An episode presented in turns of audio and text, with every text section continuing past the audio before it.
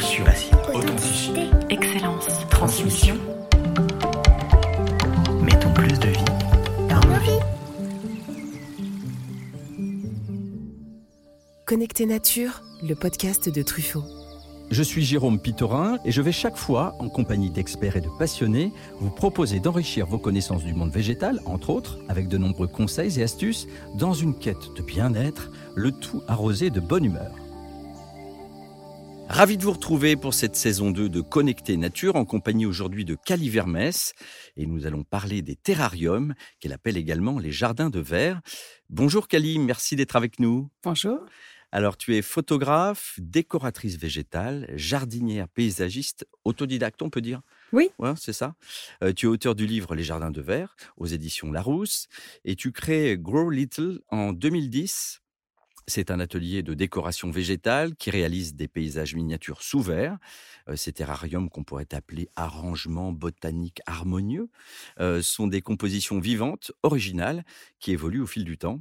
Donc chacun de ces microcosmes est unique et réalisé à la main, euh, créé à partir de globes de verre soufflés, pour reprendre ta jolie formule, pour faire entrer la poésie de la nature chez vous. J'ajouterais pour faire entrer le verre sous verre ça peut Mmh. marcher aussi. Euh, voilà, j'ai tout dit Euh, presque. Presque. Bon, ben, le reste, tu vas nous le raconter. Euh, déjà, on va commencer par ma première question qui est, qui est rituelle. C'est la même pour chacun et chacune de mes invités. Euh, J'aimerais que tu me racontes, Kali, quelle est ta première émotion liée à l'univers du végétal? Ton premier souvenir marquant quelles, quelles images te viennent? Ça serait une balade dans le jardin de ma grand-mère où c'est comme une chasse au trésor. Les plantes étant le, le trésor. Et euh, voilà, ça serait peut-être les premières émotions de découverte de végétaux et de balade où quelqu'un de proche nous guide. Nous guide. Alors, C'est à quel endroit ça? Et c'était en Normandie. En Normandie Euh, mes grands-parents étaient agriculteurs. D'accord. Et euh, voilà, Donc il y avait des, la terre. des, des parterres de fleurs, mais Oui. pas que? Décris-nous un petit peu Si, ce, un ce grand, ce un grand jardin avec euh, des, des plantes aromatiques, des, Ouais. des rosiers, des, des fleurs euh, sauvages, euh, quelques arbustes. Oui, donc tu as des souvenirs très précis. Tu as quel âge à ce moment-là? Et je devais avoir 8 ans. Mmh. Et ça, c'est du côté de mon père et du côté de ma mère. J'avais un grand-père un grand-père, euh, lituanien qui, lui, adorait, qui était photographe et qui adorait euh, ses poiriers. Donc, il avait un amour pour les oiseaux et les, les poiriers, les trois poiriers qu'il avait euh, derrière chez lui. D'accord. Très bien. Voilà. Bon, ce sont des souvenirs précis. Et c'est souvent euh, des souvenirs qu'on qu'on retient de notre enfance, évidemment, qui sont liés à ces premières émotions. Euh, je décèle un petit accent. C'est un quoi Un accent euh, franco-américain ou franco... Oui, c'est Oui, ça, plutôt? franco-américain. Ma mère est américaine. Très bien. Donc un grand-père lituanien, une mère américaine. Oui. Le reste, euh, c'est... Et les Normands. Mon Normand. père, euh, oui, la Normandie et la côte est américaine. D'accord. D'accord. Et tu as vécu aux États-Unis? Et j'ai vécu aux États-Unis quelques années pour faire mes études à New York. Ok, très bien. Bon, alors avant, j'ai envie que tu nous expliques dans quelle tête finalement cette idée a germé au commencement de faire des terrariums. Comment ça a débuté? Raconte-moi. Il y avait une certaine frustration liée à la photographie où je travaillais sur un livre de photos, je mettais en page des compositions, enfin je, mettais en page des photos et je, bloquais un petit peu. Et j'ai voulu me défaire de ça et, composer avec autre chose. Et du coup, j'ai composé avec des plantes. Et, et cette idée est venue parce que j'avais pas euh, les moyens pour euh, investir une, une grande terrasse que, que j'avais où j'habitais chez mon ami de 60 mètres carrés. Et du coup, euh, j'étais à Bagnolet, un espace très, euh, enfin, c'est très minéral. euh, et je, je me suis retrouvée à cueillir des plantes dans, entre les pavés, des Mhm. mousses sur des toitures qui tombaient au sol, et à vouloir créer un petit jardin. Intro- enfin, j'allais dire introspectif, mais un petit jardin dans- sur lequel je pouvais, enfin une composition que j'allais Mhm. créer avec une matière vivante. D'accord. Ça, c'était pour illustrer un ouvrage? Et non, mais je, je, je l'associe au livre parce que pour moi, c'était comme une composition, comme on crée un livre avec Mhm. des images qui seraient déjà faites. Là, c'était des, des végétaux, euh, mais une matière vivante. Hmm. Euh, et je, je- je les mettais en scène un peu comme on mettrait des photos en scène dans un livre en faisant des associations. Ok, et ça, c'était dans le but de les photographier alors? Voilà, exact. C'était un travail photographique à la base. Mmh. Euh, que j'allais commencer juste pour me libérer un peu, euh, lâcher prise du livre et, voilà, une observation euh, photographique du verre, de la lumière qui, tombe sur les végétaux. Mmh et alors ça, c'est le déclic qui a fait que tu t'es dit, mais c'est drôlement chouette de pouvoir inventer un mini jardin, un jardin miniature comme ça. Comment tu, qu'est-ce qui s'est passé oui, en toi il y avait un peu de ça. Euh, il y avait aussi une, une résidence artistique que j'avais faite avec Bob Wilson, le metteur en scène américain, mmh où je le voyais lui mettre ses outils de travail de côté pour investir son lieu de travail dans, les Hamptons, où il, a, il, investissait les jardins et on l'aidait. Et, là, et là-bas, j'ai pris beaucoup de plaisir à prendre des photos des gens qui travaillaient, mais mmh. aussi à poser mon appareil photo et me mettre à quatre pattes euh, pour planter, pour euh, et je le voyais composer en fait avec les bambous par exemple mmh. et créer une mise en scène dans le jardin, mais en fait, il créait une composition dans le jardin. Euh, mmh. Voilà. Donc, c'était plus ce plaisir-là de retrouver le plaisir de mettre la main à la terre euh, dans une, sur une petite échelle. Donc, euh, on va dire que l'idée initiale, c'était de pouvoir euh, créer, de faire une œuvre, en, quelque sorte, plus que de cultiver au départ. Oui, c'est vrai. Il y avait quelque chose d'artistique dans ton, ta démarche, en tout cas. D'accord. Absolument. Oui. Alors, ben c'est de cette première expérience que tu as voulu sans doute recommencer. Et alors, comment on, on est amené à, créer ces, terrariums, ces, mini-forêts hein, à l'intérieur de cette bulle de verre. comment tu t'y es pris? Parce que c'est pas évident, il faut quand même avoir un minimum de connaissances au bout d'un moment pour arriver à faire grandir et pousser ces plantes. en lisant beaucoup, je me suis penchée sur les, livres qu'on trouve des années 60, 70, sur les plantes d'intérieur, très kitsch, que mmh. j'aimais beaucoup et que je trouvais dans les brocantes, ou que j'avais déjà à la maison d'ailleurs en grandissant. mes parents aimaient beaucoup les plantes. ça, c'est un autre souvenir d'enfance d'ailleurs, de faire des petites jardinières avec mon père. Et donc, dans ces livres, j'ai trouvé plein d'informations. Et c'est comme ça que j'ai commencé. et ça m'est venu très naturellement, mmh. en fait, en, lisant, en, en, expérimentant. Voilà alors, est-ce que, est que, parce que ça fait quand même un peu plus de dix ans que tu fais ça, je crois, est-ce qu'au départ, il y avait énormément de documentation pour ce genre de choses? Parce que le terrarium, on a l'impression que ça a toujours existé depuis, on va dire, 20 ou 30 ans. Je ne sais pas de quand ça date d'ailleurs. On sait de quand datent les premiers terrariums? Les premières créations sont apparues en 1830 ah oui, donc c'est déjà très ancien. Hein, en Angleterre, oui. Merci de confirmer. et ils ont réapparu dans les années 70 mmh. avec l'intérêt pour les plantes et végétaliser son intérieur. Il y a eu beaucoup de, de terrariums à cette époque-là aussi. D'accord. Alors, est-ce que tu peux me raconter quel était ce premier terrarium que tu as réalisé? C'était avec des, des, végétaux que j'avais trouvés dans la rue. En fait, il y avait une mousse et des petites euh, boutures Mmh. trouvé ici et là, entre des pavés. Voilà. C'était surtout de la mousse, si je me souviens bien. Alors, comment on commence? Puisque là, je sais qu'il y a des plantes qui sont faites pour vivre dans ces petites capsules de verre, ces bulles de verre. Il y en a qui ne sont pas du tout faites pour ça. comment, justement, tu as appris et tu as su agrémenter et, composer avec différentes plantes? En, en les faisant, tout simplement, en testant si ça marchait pas, je remplaçais la plante par autre chose ou je la déplaçais et je les observais. C'était un peu comme une peinture, en fait, une peinture à l'huile où on peut faire des retouches et retravailler la matière. Moi, je le voyais comme ça, mmh. si c'est en, 3D. Pour moi, c'était un peu comme une œuvre qu'on pouvait retravailler, comme un jardin d'ailleurs. Souvent, les gens pensent qu'on plante et il ne faut pas y, toucher il faut être sûr de ce qu'on fait, mais en fait, non, on, peut, on peut faire des modifications et bouger les plantes. Certaines plantes sont plus fragiles que d'autres, mais pour la plupart, si on est tendre avec les racines, elles s'adaptent.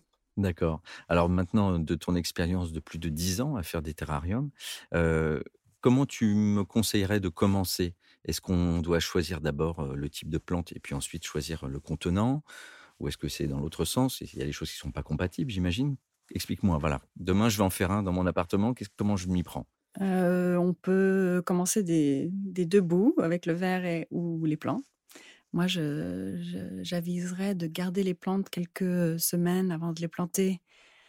Et c'est ça que je, que je propose aussi dans mon livre, parce que c'est étonnant de voir comment elles, elles se modifient avec le temps sur une étagère ou même dans leur petit pot de culture.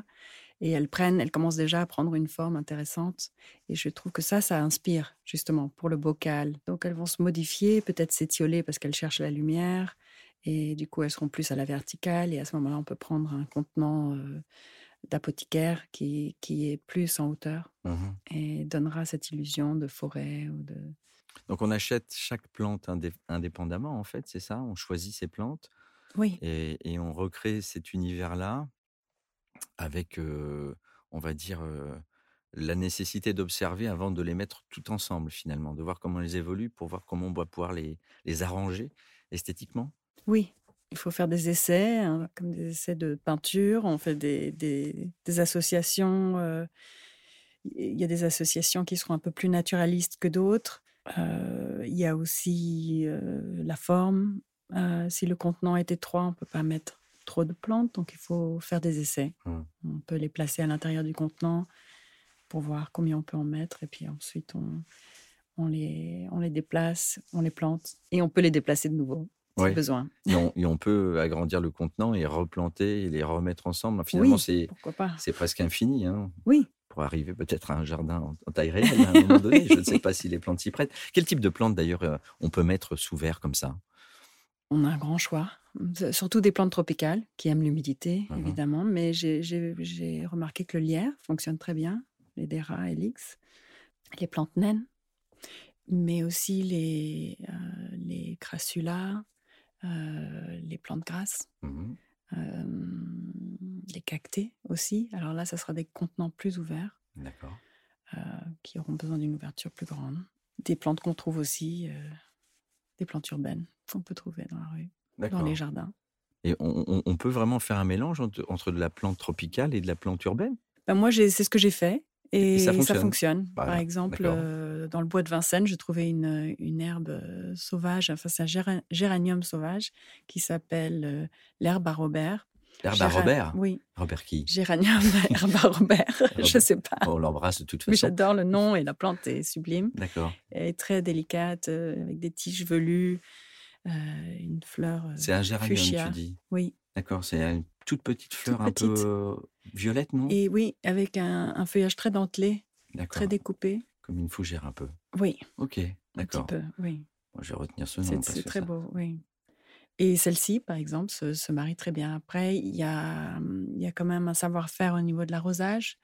Euh, certaines fougères vont avoir besoin de plus d'eau que, par exemple, cette, ce géranium qui peut tenir dans un, dans un terreau un peu plus sec.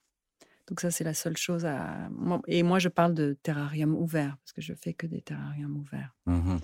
Donc euh, l'eau s'évapore et il y a, y a cette enfin, on est encouragé à entretenir les plantes, à y mettre la main et Mm. toucher, replanter, euh, rafistoler, voilà, Euh, ramasser les petites feuilles mortes euh, tombées au sol. Donc c'est aussi une fois qu'on a évidemment trouvé les fleurs qui, euh, qui nous convenaient, les plantes hein, de manière générale d'ailleurs, est-ce est-ce qu'on a aussi un, un entretien qui doit être extrêmement euh, méticuleux, j'imagine, aussi méticuleux que la composition elle-même? Ça demande beaucoup de travail?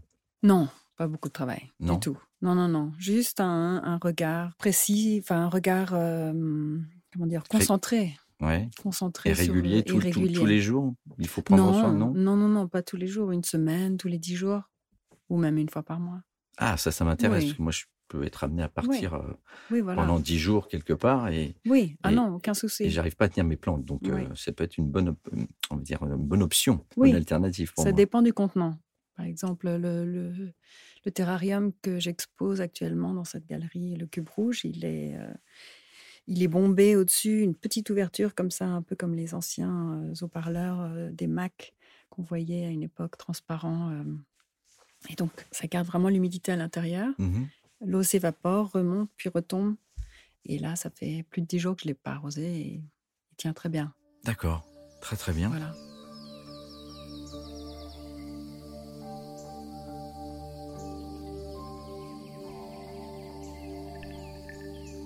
Alors, quelle autre fleur ou plante on peut mettre? Est-ce que il y a évidemment, j'imagine, donc tu parlais de, plantes tropicales. Il y a des choses qu'on peut trouver vraiment facilement en France euh? Oui, maintenant de plus en plus, parce que c'est la grande mode des terriens. Au début, euh, j'achetais un petit peu en ligne. Mmh. Euh, j'en trouvais chez, chez mes fournisseurs. J'allais à Rungis pour mmh trouver des plantes. Et j'en trouvais chez les spécialistes aussi en ligne. On les envoyait par la poste. et on trouve de tout, oui des photinias, des, des phytonias, pardon, beaucoup de fougères différentes, euh, des fougères capillaires, des, des asparagus. Euh. il y a aussi euh, des orchidées. Il y a une orchidée que j'affectionne particulièrement qui, qui s'appelle Ludisia discolore, qui est une orchidée sauvage et qui a un feuillage qui brille qui, mmh. et qui a des vénures blanches qui est striée très, très délicate avec de belles fleurs. alors, je me posais la question en t'écoutant. Tu parlais de, plantes grasses tout à l'heure, et, j'ai eu la vision de plantes carnivores. Est-ce qu'elles peuvent aussi emménager et survivre dans un terrarium? Oui, j'en ai vu. Ouais. Moi, j'ai jamais. Si, j'en ai. J'ai tenté l'expérience euh, récemment. Euh, l'année dernière, j'ai eu l'opportunité de travailler avec Louis Vuitton.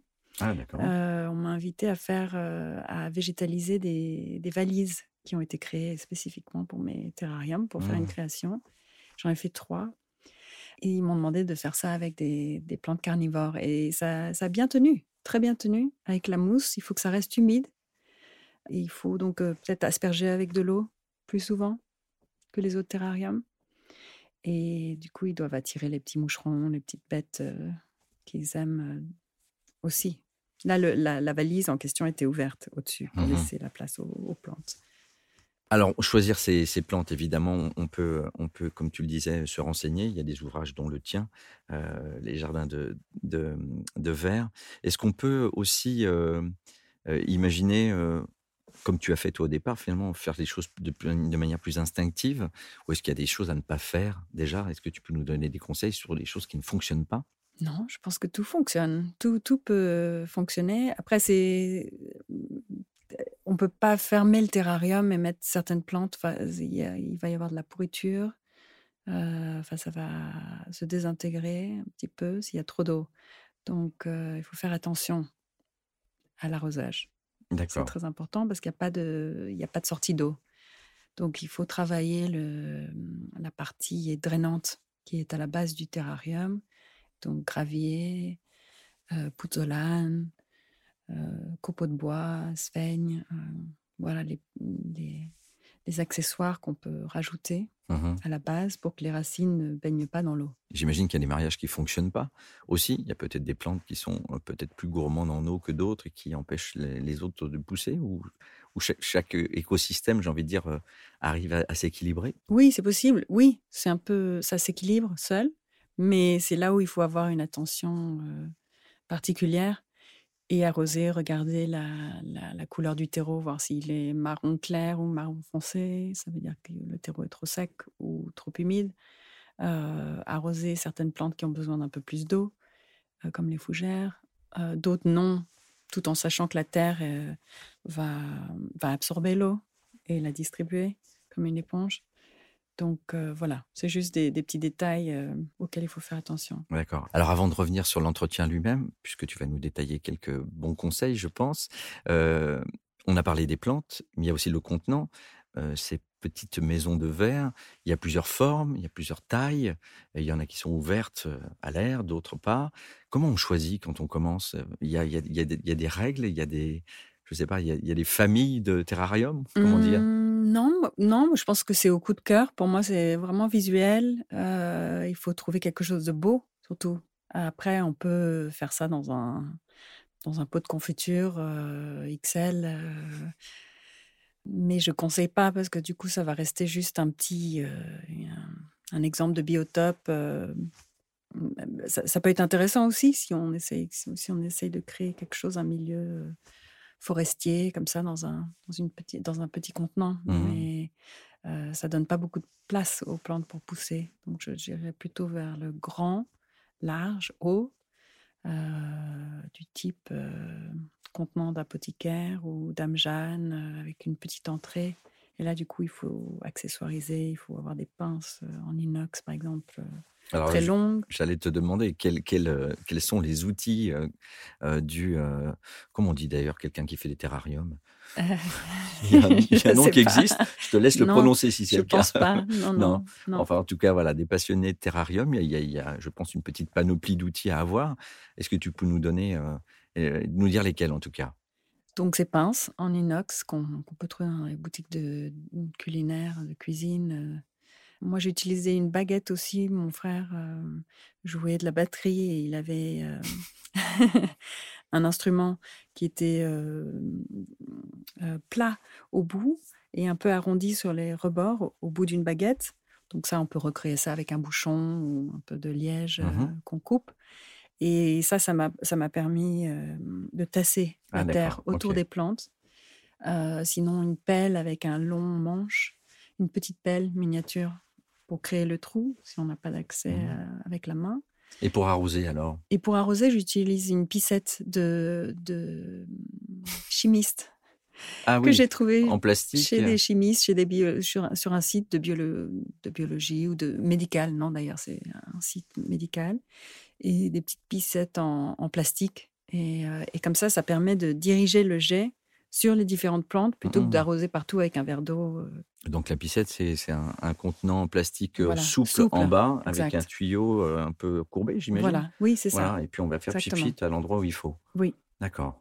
Donc ça doit être assez subtil quand même l'arrosage. Puis il y a peut-être des plantes au travers de, du terrarium qui ne demandent pas la même quantité d'eau. Bah, ça, c'est quand on a un petit contenant. C'est pratique d'avoir cette piscette. Mhm. euh, quand le contenant est petit, comme ça, on renverse pas le verre en entier.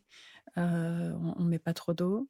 Et c'est aussi pratique si on veut arroser une fougère en particulier, pas arroser euh, les autres plantes, par exemple le lierre qui est à côté, qui, qui n'a pas besoin d'être arrosé juste sur la motte, qui peut absorber l'eau de l'autre plante, si on en met plus d'un côté que de l'autre. Alors quand on n'est pas spécialiste comme toi et qu'on est débutant, comment on sait quelle plante parmi son terrarium, au cœur de son terrarium, on peut, on doit arroser plutôt qu'une autre?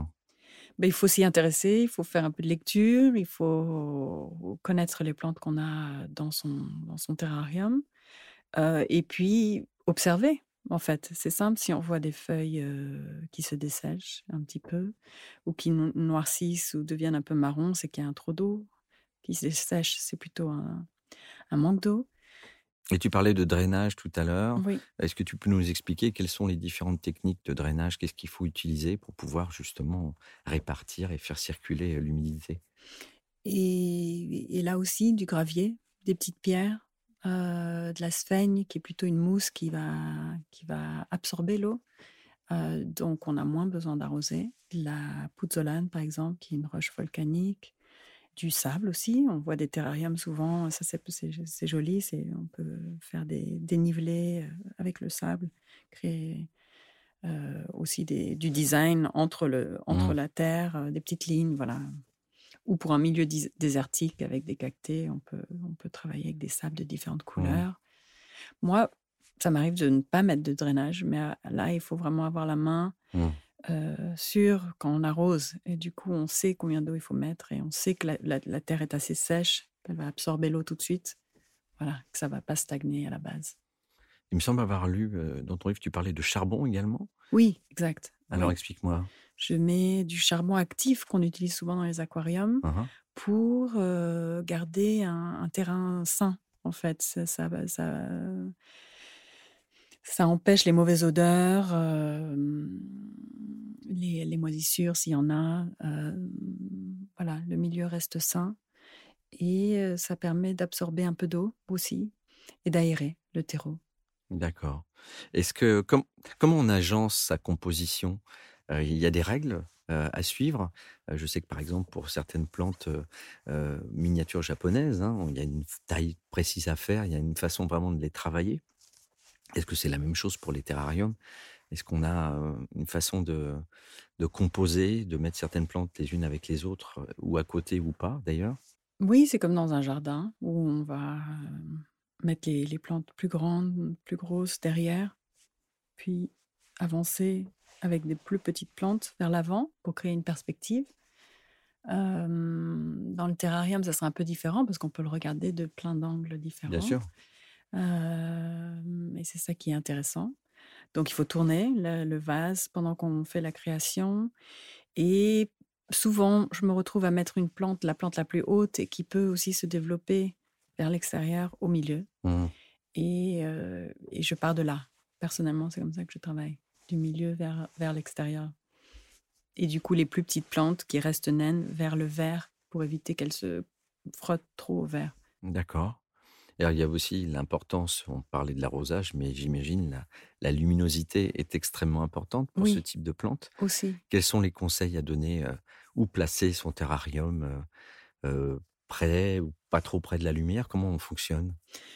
Plutôt proche de la lumière, si possible, donc proche d'une fenêtre. Les gens ont tendance à ne pas se rendre compte de la luminosité d'une pièce assez proche d'une fenêtre, sans lumière, sans soleil direct, en fait. Mais, mais j'ai remarqué que certains terrariums avec du soleil direct apprécient cette source de lumière plus chaude et plus vive. donc ça ne gêne pas si c'est une ou deux heures. Il faudra juste modifier l'arrosage. Voilà. Et ça peut peut-être cramer certaines feuilles, noircir quelques feuilles dans le processus.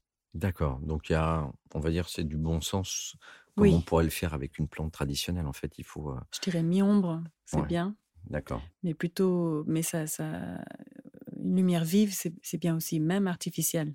Ah oui, euh, d'accord. J'en ai dans une, bah, justement, à la galerie Cara, elle est plutôt sombre cette galerie et euh, il y a un terrarium qui est devenu sauvage, vraiment très beau, très il, ressort complètement de son contenant et il a que une lumière, il a une halogène. Hum. Voilà, juste au-dessus.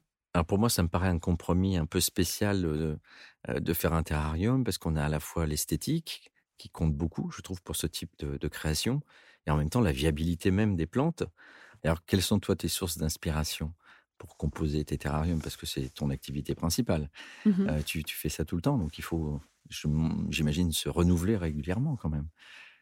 Euh, les paysages que je vois, euh, je suis assez sensible à l'architecture aussi, la façon dont les plantes euh, réagissent aux différentes parois, structures autour d'elles. C'est cette tension aussi entre l'architecture et, la nature qui me plaît et que j'essaye de recréer. Donc, ce c'est mmh pas forcément un paysage, mais une sensation. Une atmosphère. Voilà, une atmosphère. D'accord. Petite question, quel est le, terrarium que tu rêves de réaliser? Quelle est la création là que tu as en tête et que tu adorerais pouvoir faire qui est peut-être un peu plus ambitieuse que celle que tu fais, je veux dire en termes de taille ou je sais pas ou de ou, de difficulté? Oui,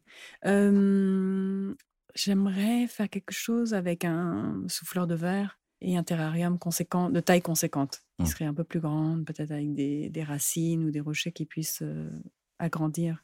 Mmh. D'accord. Alors, bon, si je suis pas très doué pour faire mon terrarium, parce que j'ai cru comprendre vous pouvez trouver les plantes maintenant très facilement, hein, j'imagine dans les jardineries et autres. si moi j'ai envie d'acheter une de tes créations, ça coûte combien un terrarium de Cali? Parce que j'imagine que Cali, en l'occurrence, de qualité, si je puis dire. ça, varie entre 150 et 400 euros. D'accord. Environ. Un peu plus cher que sur le marché courant. Ouais.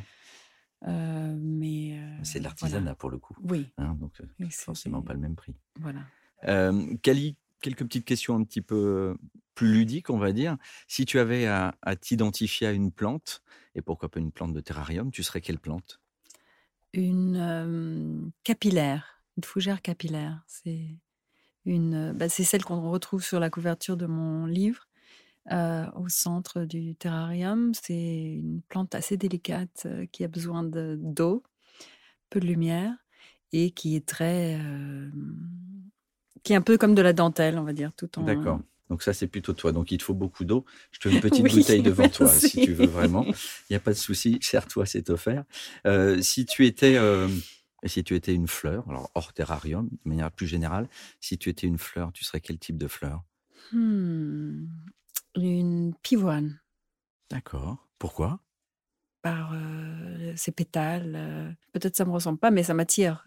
Et alors, euh, de, de tous tes voyages, des voyages que tu as pu faire, quel est l'endroit où la nature t'a le plus impressionné, t'a le plus touché? J'aurais envie de parler de mon voyage en Chine, mais c'est comme ça. C'est juste parce que j'ai quelques photos qui me restent en tête d'arbres dont les troncs avaient des silhouettes Mhm. Euh, qui partaient dans tous les sens et c'était très beau, comme si, comme s'ils dansaient. Très bien. Eh ben, je te remercie beaucoup, Kali, euh, pour tes conseils. Merci à toi. Bravo pour ton talent, euh, parce que je pense que tu es une véritable artiste, et ça se voit. Et j'invite tous ceux qui nous écoutent d'ailleurs à aller voir sur ton blog, Grow Little, et dans ton ouvrage Jardin de verre aux, éditions Larousse, ton travail, tes œuvres d'art, tes œuvres d'arbre même, on pourrait dire, miniatures, qui sont très inspirantes. Et je suis personnellement, moi, séduit, attendri même par ces jardins de Lilliputien. Euh, et euh, tu m'as donné envie d'essayer. Donc voilà, je vais essayer. Je ne dis pas que je vais réussir, mais en tout cas, il faut essayer, je pense. Voilà, merci à- à- à toi, en tout cas. Merci beaucoup. Et merci à vous d'avoir suivi ce nouvel épisode de Connecter Nature et à très bientôt avec Truffaut. Notre podcast se termine déjà, mais restons connectés à la nature. Tous nos épisodes sont disponibles sur les principales plateformes d'écoute et sur notre site truffaut.com. Je vous dis à très vite pour cultiver ensemble notre jardin et notre esprit.